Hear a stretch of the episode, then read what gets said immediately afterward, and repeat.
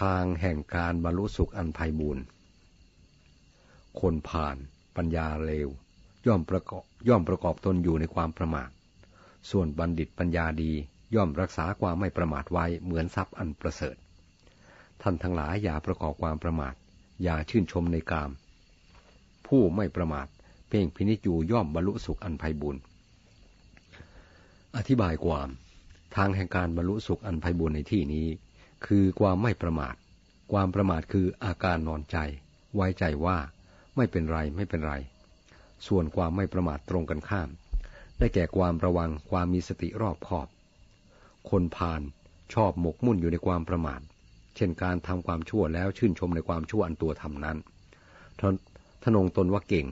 ที่สามารถทำความชั่วไว้ ส่วนบัณฑิตมีปัญญาดีย่อมคุ้มครองรักษาความไม่ประมาทไว้เหมือนทรัพย์อันประเสริฐ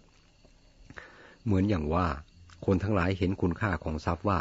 เป็นเครื่องค้ำจุนให้ตนดำเนินชีวิตไปได้ด้วยดี เป็นปัจจัยอย่างหนึ่งของความสุขแล้ว คุ้มครองรักษาทรัพย์ด้วยดี ฉันใด คนมีปัญญาก็ฉันนั้น เห็นคุณค่าของความไม่ประมาทว่า เป็นบ่อเกิดแห่งคุณธรรมนานาประการ ตั้งแต่อย่างต่ำไปถึงอย่างสูง แล้วย่อมรักษาความไม่ประมาทนั้นไว้ เพื่อความสุขอันไพบูรณ์ส่วนที่ทรงเตือนมิให้ ทำความชื่นชมยินดีในกามนั้น เพราะกามเป็นบ่อเกิดแห่งความทุกข์หลายอย่าง ทรงเคยเปรียบกามเหมือนโรค เหมือนหัวฝีเป็นต้น เป็นเหตุแห่งการทะเลาะยื้อแย่ง การฆาตกรรมนานาประการ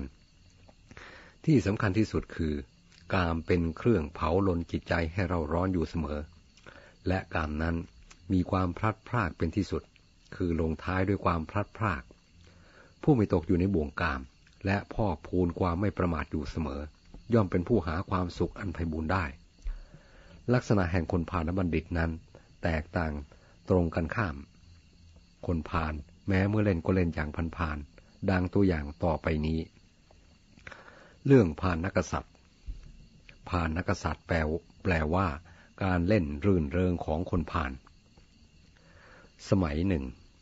ในเมืองสาวัตถีได้มีการ เป่าประกาศให้มีพานักษัตริย์ทั่วเมือง ผู้คนผ่านพากันเอาขี้เท่าและขี้โค ทาตัว แล้วเที่ยวเล่นสับปะดนต่างๆ รวมทั้งการการกล่าววาจาหยาบคายไปทั่วเมือง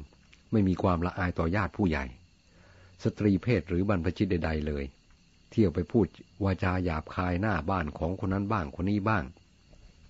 ผู้ดีไม่สามารถทนฟังได้ก็ให้ทรัพย์บาทหนึ่งบ้าง ครึ่งบาทบ้าง เพื่อซื้อความรำคาญ พวกนั้นจึงหลีกไป ในเมืองสาวัตถีมีอริยสาวกอยู่มาก ท่านเหล่านั้น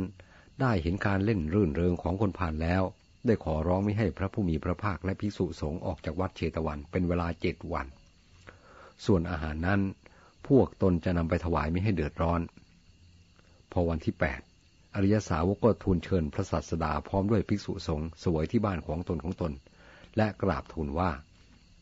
ข้าแต่พระองค์ เจ็ดวันที่ผ่านมานี้ รู้สึกว่าช้านานเหลือเกิน พวกข้าพระองค์อยู่ได้ โดยยาก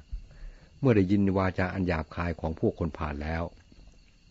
หูทั้งสองเหมือนจะแตกทำลาย ไม่มีใครละอายใครกันเลย พวกข้าพระองค์จึงขอมิให้พระองค์และภิกษุสงฆ์ออกมาภายนอก